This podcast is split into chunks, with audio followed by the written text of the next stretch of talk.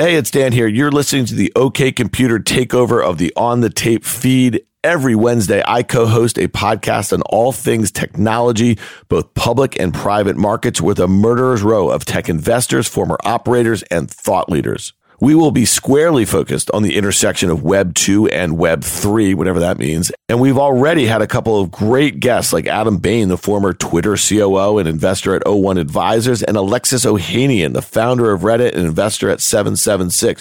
So please follow OK Computer in the podcast stores and follow us on Twitter at OK Computer Pod. Hey, Dan. What up, guy? You're into this fintech. What's all this I'm hearing about Current? You're going to like this guy. Current is a fintech company that's completely disrupting traditional banking. Wait a second. Does that mean I don't have to drive to the bank anymore? yeah, exactly. I manage an important part of my family's finances from one easy to use app. Well, I got to get this app, but where can I learn more? It's super easy. Just go to current.com slash OK, O-K-A-Y, and download the app. That's current.com slash OK. Current is a financial technology company, not a bank. Banking services provided by Choice Financial Group, member FDIC, and Cross River Bank, member FDIC.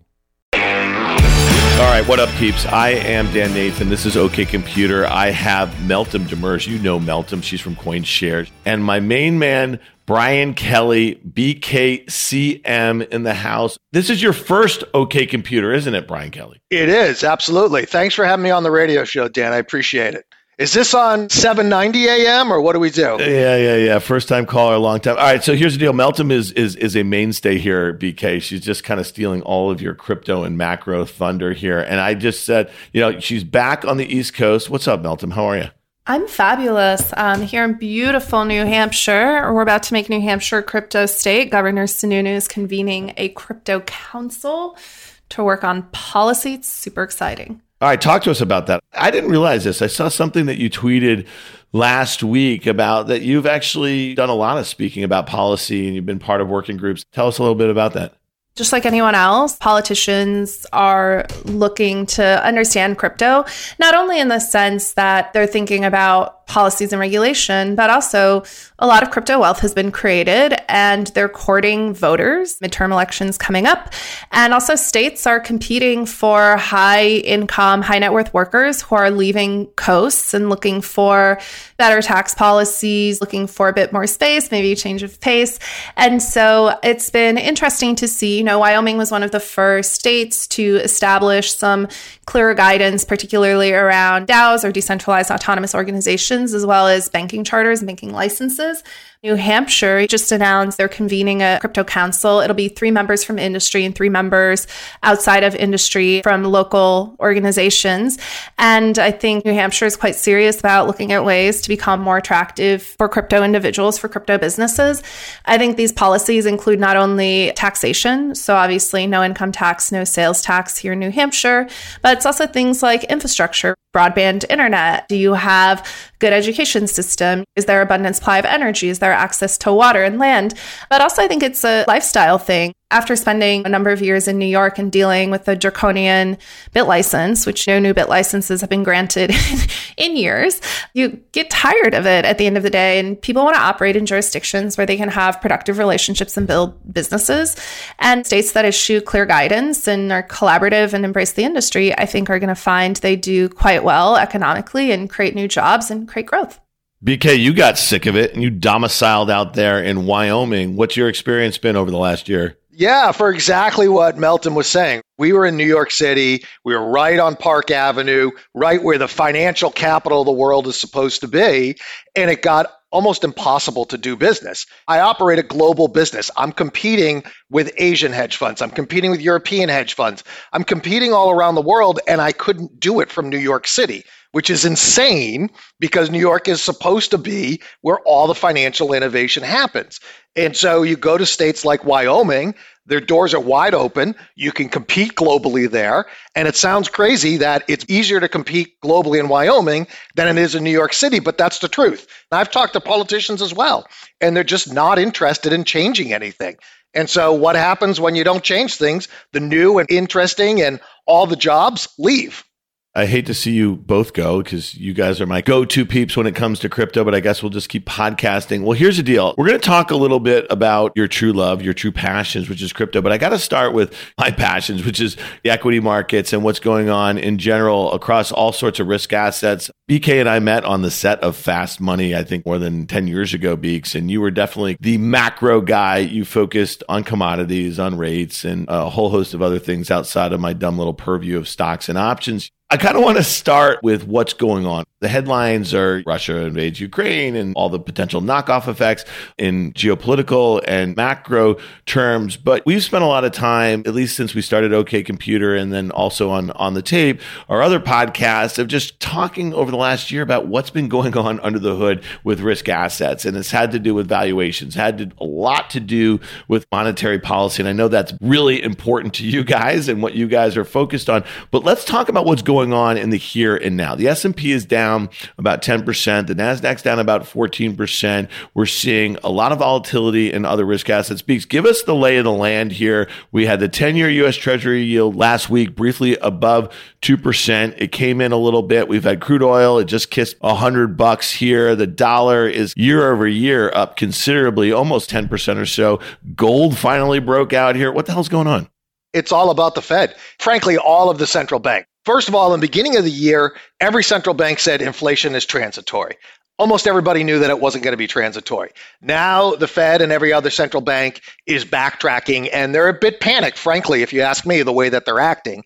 They're a bit panicked that this inflation is no longer transitory, that it's permanent, and it's going to get entrenched in the economy. So what are they doing? They're saying the only option that a central bank has to control inflation is to induce a recession. And that's what they're going to try to do. And that's what the risk assets are starting to reflect. So if you look out beyond one or two years, years on some of the yield curves. You look at the OIS swaps curve, you look at forward points, they're inverted. They're already telling you we're going to have a recession probably in 2023.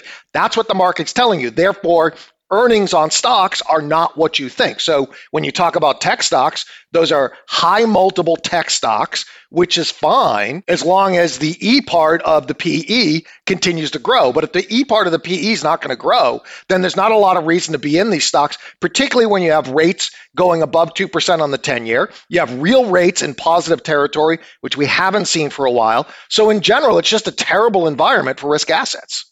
BK covered the macro side, but I just want to talk briefly about tech stocks and particularly what we saw in 2020 at the start of COVID was a significant rotation out of core equities and so-called value stocks into growth stocks into tech.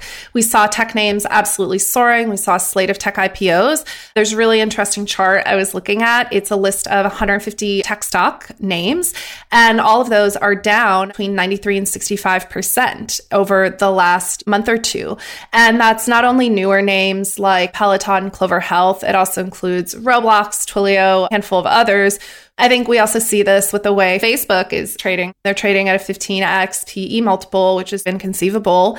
We're also seeing this creep into late stage venture. News last week that large funds who've traditionally participated in the growth equity space, the pre IPO space, are now no longer allocating there because very bearish sentiment around going public. And they're focusing on swiping good deals in public markets where they have liquidity or going much earlier stage where they're not going to be held accountable for performance for an extended period of time and just continue clipping management fees. So I do think what's been interesting, and again, I'm going to tie it back to crypto because you know I always do. I'm shameless. I apologize. I think what we're seeing here, a lot of people have historically criticized the volatility of crypto assets, things like Bitcoin, but also long tail crypto assets. And I think what we're seeing, excuse my language here, everything's trading like a shitcoin. And that's what's been so wild to me is historically we've always presumed that volatility is isolated to specific types of assets, particularly newer alternatives like crypto. But now we're seeing broad ranging volatility across a number of asset classes that a lot of investors have historically perceived as less volatile. So it'll be interesting to see how it plays out. I think to BK's point, as we look at policymakers and again, the relationships that policymakers have with TradFi and crypto finance, when it comes to traditional markets, policymakers really only have one lever at this point as QE. And the only thing they can do is number go up. That's it. We haven't seen anyone effectively implement, number go down. We're also in an election year, so it's just completely political unviable until after the midterms for either party to do anything to cool the economy. People are looking at their portfolios. If number no go up, then people aren't getting elected. Let's be very candid. And political parties will get punished in the midterm elections. It's a really important year for that.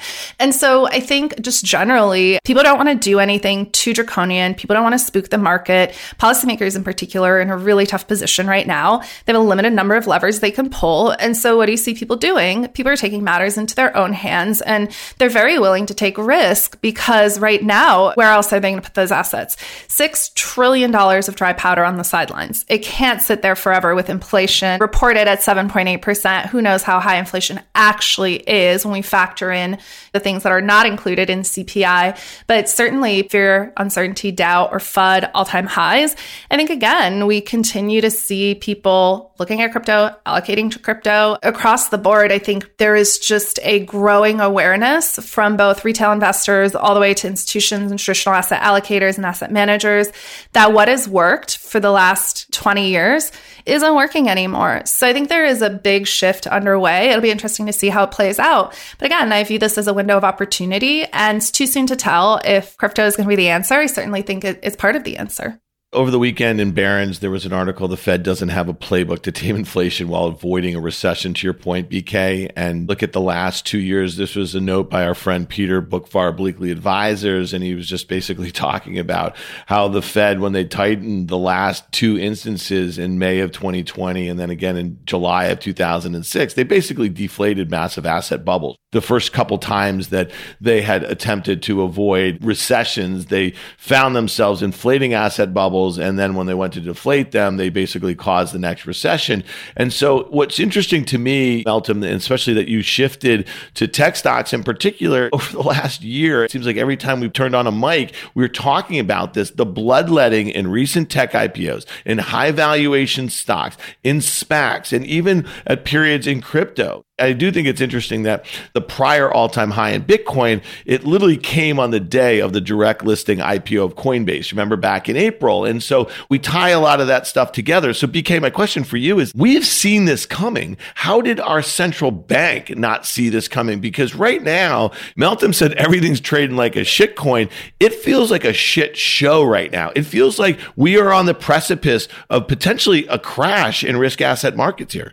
And I think that's what the Fed is actually trying to engineer. So how did they not see it coming? I have no idea. I've been to a million Fed meetings. And they present all their models and they say that they can tweak inflation and get it from 1.8% to 2.1%. And I raise my hand and say, guys, you missed the inflation target for 10 years. Why do you think you can get so granular on it? And they go, well, our models tell us so. So frankly, I have zero confidence in their ability to look forward. If I actually ran my business the way they ran the Fed, I'd be out of business. For whatever reason, whether it's political, you get in that seat and something changes. It's just they did not see it coming. But now think about what they have to do. They have to slow the economy in a election year like Meltem said. So what are their choices? They have a dual mandate. They have to keep full employment and they have to keep inflation in check. Well, full employment means that they really can't induce a recession. I happen to think they are going to do it anyway, but they're going to try their damnedest not to do it. The only other outlet that leaves are asset prices. So to me, what 2022 looks like is first half of the year, you have this rate shock that deflates all of the assets, it deflates the asset bubble. Then, sometime, maybe in the summer, something like that, we get in a recession fear. And what we need to see is something break. Not that we need to see it, I'd rather not see it. But if you're betting that the Federal Reserve and central banks are going to come back and print more money, then you need to see something break because the Fed put is way lower than it's ever been. They need to crush this economy now so that they can boost it up for the midterms. And I think that's what's happening. So that being said, how does that relate to crypto and everything else? It unfortunately becomes tough sledding because crypto has been trading on this concept that the Fed is going to print money forever. So either they're going to print money again and crypto goes up, or you need to get a new narrative, which could be crypto as a hedge against some sort of financial calamity. That seems like a good thing, but the market hasn't bid on that yet. So until that happens, it's tough for crypto. So, Meltem, we just had gold pop out of this downtrend that it's been in. It made a new all time high in the summer of 2020. And that was a hedge against calamity. I think at that point we were still in the throes of the pandemic and the QE was firing at all cylinders. And now here we are, year and a half later, where gold has just picked up a little bit, crypto's down probably 50% as an asset class. What about the dispersion between those two, especially when you consider the fact that one of the bull cases for Bitcoin in particular is that store of value? What are we seeing play out right here? I'm actually going to differ from BK here a little bit. Historically, the way investors have perceived gold is as a safe haven asset, as an antidote against chaos. Bitcoin, in my view, and I'm going to focus here specifically on Bitcoin. Bitcoin is also an antidote to chaos that you can buy in your portfolio, but more importantly, you can self custody and hold outside of the existing financial system. Now, to most people, this has never mattered. We live in the United States of America. Most of your listeners are probably affluent, have university degree, have never had issues with the banking system.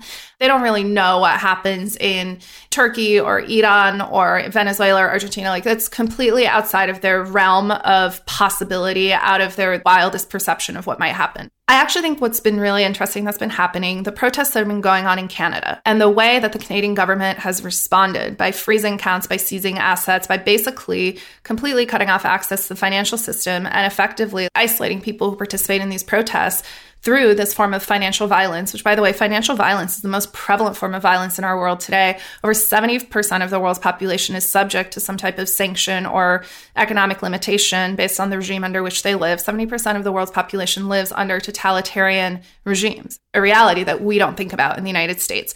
But I think what's been happening in Canada has opened people's eyes to this idea that in this new world we're moving into of surveillance capitalism, where central banks are literally coming out and saying, we want to control who can spend money, what they can spend it on. We want to track every flow. If you read between the lines, it's happening in the United States, it's happening in Canada, it's happening throughout Europe.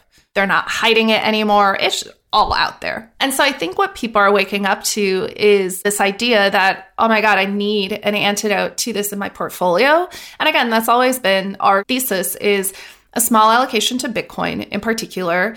It's insurance. It's insurance against incompetent governments. It's insurance against chaos and calamity.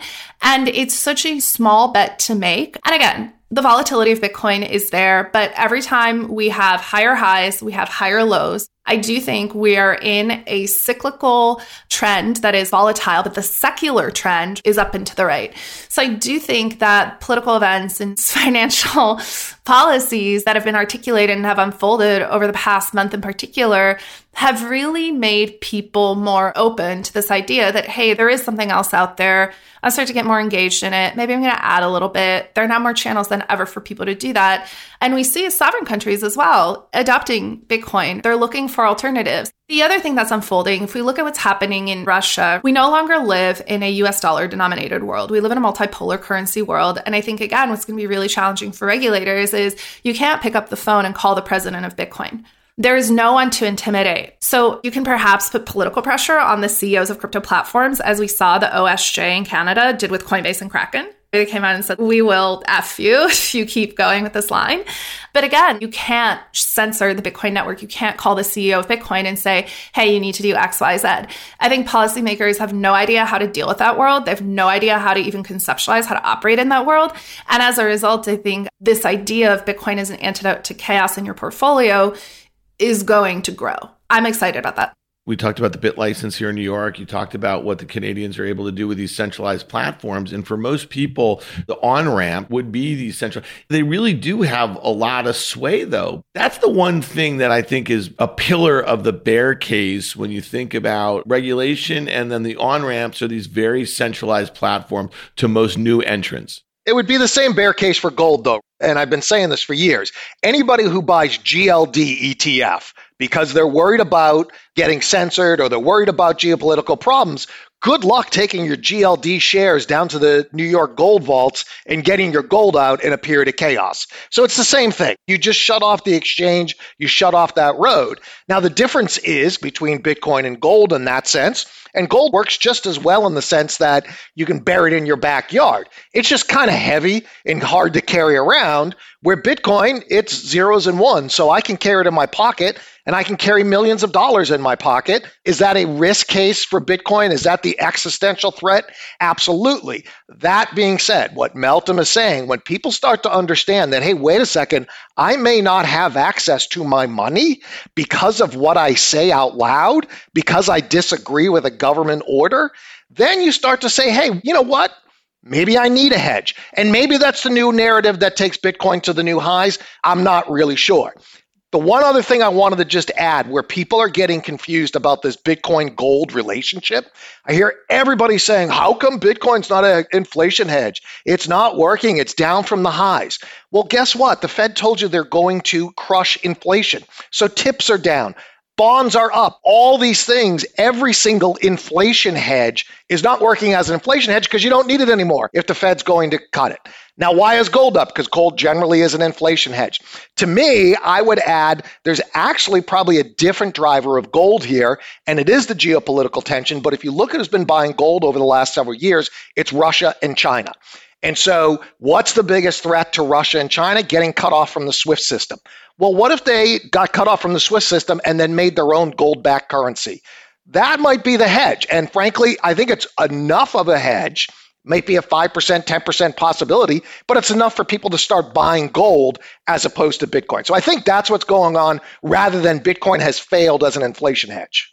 So, Meltem, if you agreed with that, do you think censorship resistance for Bitcoin is enough of a bull case to continue to bring new entrants in, especially as you've had this 50% decline from the highs, meandering a little bit? There's been some calls from some prominent crypto folks that we might be in the midst of a crypto winter. Didn't we have Vitalik say something like that recently? And I guess the point is, is how do you regenerate the bull case if an inflation hedge is not going to be a big part of it if the central banks, if we believe that they will crush inflation over the next six to 12 months? We operate in both the cyclical trend and the secular trend. I think an allocation to Bitcoin is not a short term get rich quick scheme. It is really a long term investment. Homily of has done some great analysis on this. You do the best if you just buy and hold. This is not something you're really actively trading. And I think, again, the key here is it just takes time. It's a function of time. And it's also a function of not just number go up in terms of Bitcoin price, it's number of users and number of use cases go up. Those on ramps are getting built. There's new tooling and infrastructure being built every day. From a technical development perspective, Bitcoin is 13 years old. Ethereum is about six years old. These newer networks are much younger. It's just a function of time. The second piece I would add to the censorship resistance component and the fact that you raised this point, a lot of Bitcoin is held in third party custody by organizations, companies that are subject and susceptible to intervention, pressure, seizure of assets, etc. I think what we're doing is we're teaching people new behavior. And that new behavior is one that humans really haven't had in, I don't know, 400, 500 years, really. It's how to be responsible for your own assets. We've always trusted our assets to third parties. It's why we have all of these insane financial regulations that make it really challenging for some firms to operate. They're there for a reason. What we're asking people to do is fundamentally rethink the level of personal responsibility they have for their own financial well being, for their wealth, for their savings, and for their investments. And I think that behavioral shift takes a long time. People like myself and BK, we've been in it, gosh, for almost a decade now. We're evangelists of this. We feel comfortable with it. A lot of people don't. That's what we do at CoinShares. We build products, services, tools that make it easy for people who aren't like us to figure out how to do this stuff and to give them on ramps that feel familiar and feel safe. That's what Coinbase does. That's what Kraken does. That's what Gemini does. That's what a bunch of these firms are doing. By the way, all of these firms, including ours, are now starting to build non custodial financial products and services. Number one, you don't need as much regulatory capital. You don't have as much regulatory overhead if people are interacting with is just data services or subscription services that give people trade ideas. You can register as an RIA, you can register as an advisor. You don't need to custody people's assets, which reduces a lot of your liability, a lot of your overhead. So I think it just takes a very long time to teach people new behavior. The iPhone came out, gosh, 15 years ago people are just still now getting comfort to the iPhone. Arguably, we're in the late stages of adoption and we've probably pushed past that critical mass that's needed. But a lot of people didn't really use smartphones a decade ago. I think what we need to remember is that changing user behavior takes time. What's happening in markets, what's happening in the world right now from social, technical, political, cultural perspective and a financial perspective is accelerating the rate of adoption. I think we underestimate how rapidly people's mindsets and their willingness to try new behaviors is changing. But I do think it is a function of time. Like human behavior, your brain as a piece of hardware hasn't evolved in what 160,000 years. The software in your brain, you're constantly learning. You have psycho tools, you have physical tools that you learn to use. It takes a long time for people to learn new software in their brain, to learn new things. And so to me, it's function of time, but that's why we're out here. That's why we're doing this all day, every day, talking about it. That's why we're on Twitter, YouTube, broadcast television, this podcast. This is what we're here to do. It's going to take a long time. I'm not tired yet. I have a shitload of energy. So keep the punches coming. I am ready, but it's just going to take time. But I'm extremely optimistic. At the end of the day, the battle we're facing is battle of centralization, increasingly draconian and totalitarian governments, including our own. And um, this battle for personal civil liberties, the right to financial privacy, and the right to choice. And I think in that battle, choice will always win. Always. So, Dan, let me put a little historical context around what Meltem has so eloquently described of what's going on here. So, I've said from the beginning, I still believe this, that Bitcoin is the most important financial innovation in 600 years. And why do I say that? Because 600 years ago, the Medici family, remember them, they invented what's called double entry of bookkeeping, accounting. And so, what was their whole thing? How did they make their fortune?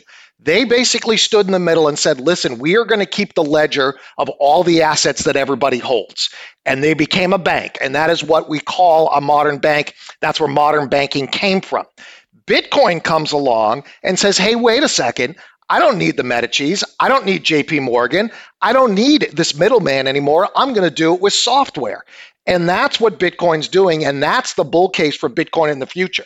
So Bitcoin is kind of like what Facebook and all these things have done to broadcast media, to video, to newspapers. That's what Bitcoin's doing to financial services. So if you think about the longer term bull case, which Meltem's talking about, you think about do you think there are going to be more users of Bitcoin in 10 years than there are today? And if your answer is yes, you buy some Bitcoin today, you close your eyes, and you're going to be happy in 10 years. So, Beeks, you've often talked about some of the metrics at BKCM that you use, and I know that CoinShares does a ton of research on this too, Meltem. What are some of the metrics that your normie friends like me can keep an eye on, other than the price go up or price go down, that we should keep our eyes on that actually show the underlying fundamentals of the Bitcoin network? Number of addresses is the single best indicator that you can look at. The growth in the addresses. Growth in addresses, you can get out on any platform really will show you growth in addresses. But if you take the number of addresses and lay it across the Bitcoin price, you get a correlation up to 90% of the time. So, what that says is that the number of addresses, which is like monthly average users or daily average users on Facebook, explains 90% of the price move. Now, what's interesting, you do that same thing for Facebook stock. You take their monthly active users, you overlay that with the Facebook price, and you get a almost 80% correlation between the monthly active users and the price of Facebook stock. So it's the same thing. It's network effect. So if there's one indicator that I'm going to look at is are we getting more users? Are there new addresses slash wallets on the network? Answer is yes, that's positive. All right, that was the macro. When we come back, we're going to drill down on some micro. We're going to talk about some innovation in general, and these guys are going to school me a little bit on some NFT action. So stick around.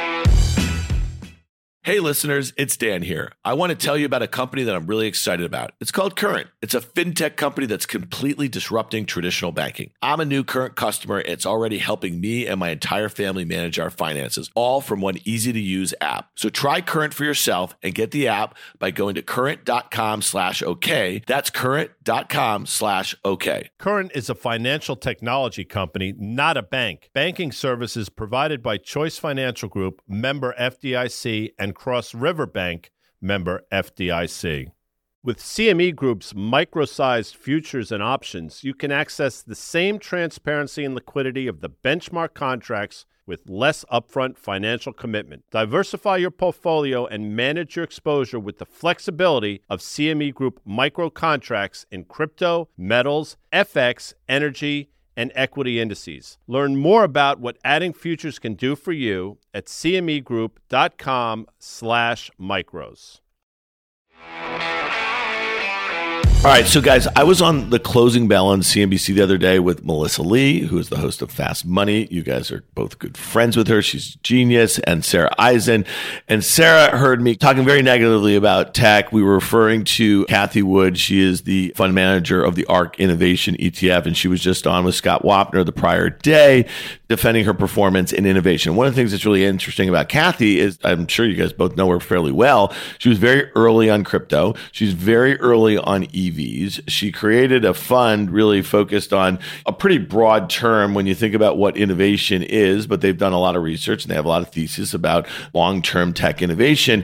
And I just thought it was really interesting to me that her response kept on being like investing in innovation, investing in innovation. It was just kind of divorced of the economic reality of valuation versus opportunity set so Sarah asked me, well, where are you thinking about innovation? And I've said this to you guys a few times here. If you ask me, and I'm like the fast money guy, I'm the stock market guy, I'll buy the QQQ here and I'll leg into those big centralized platform names. And then you get some of these smaller cap or mid cap names that really do have innovation, whether their valuations make sense. I don't know, but a lot of them are down 50, 60, 70% or something like that from their recent highs. And so one of the answers I've given, and I didn't give it on closing bell the other day, and I should have, I'd rather buy Ethereum or I'd rather buy Solana than I would most of these tech stocks, even these ones that have been totally wrecked. And I'm just curious, Beeks, what do you think about that? Meltem just mentioned, and you guys have often said, okay, well, Bitcoin should be low to mid single digits of an allocation in your portfolio of investable assets with a long term time horizon. I'm just curious what you think of that answer. What's happening within crypto is we are seeing some dispersion. Bitcoin has been a macro asset. It is going to trade on what the Federal Reserve does and what the ECB does. But underneath all of this is this innovation that you're talking about, whether it's Solana or Ethereum or any of these other platforms out there. And that's where the new stuff's being built. So if you think about the internet boom and you think about how that disrupted all traditional media, all traditional industries, where is that innovation happening today? It's happening on Ethereum and Solana and Atoms and all of these other things. So if I'm a tech investor, a tech portfolio manager, and my mandate is to buy tech stocks, okay, so maybe you don't necessarily buy Ethereum, but you should at least know what's going on there because the people that are building on those platforms are coming after your companies. So I talked about how Bitcoin and how crypto in general is taking on financial services just like the web did to the post office. Well, Web 3 is basically the same thing, creating all the same products that we have now, but without that big middleman in the middle. So whether it's Facebook or Google or Amazon, that's what Web3 is. It's removing the middleman from internet services, not financial services. If I want to play the NFT boom or I want to play this new innovation, I want to buy the platforms that it's being built on. That's the simplest way to do it.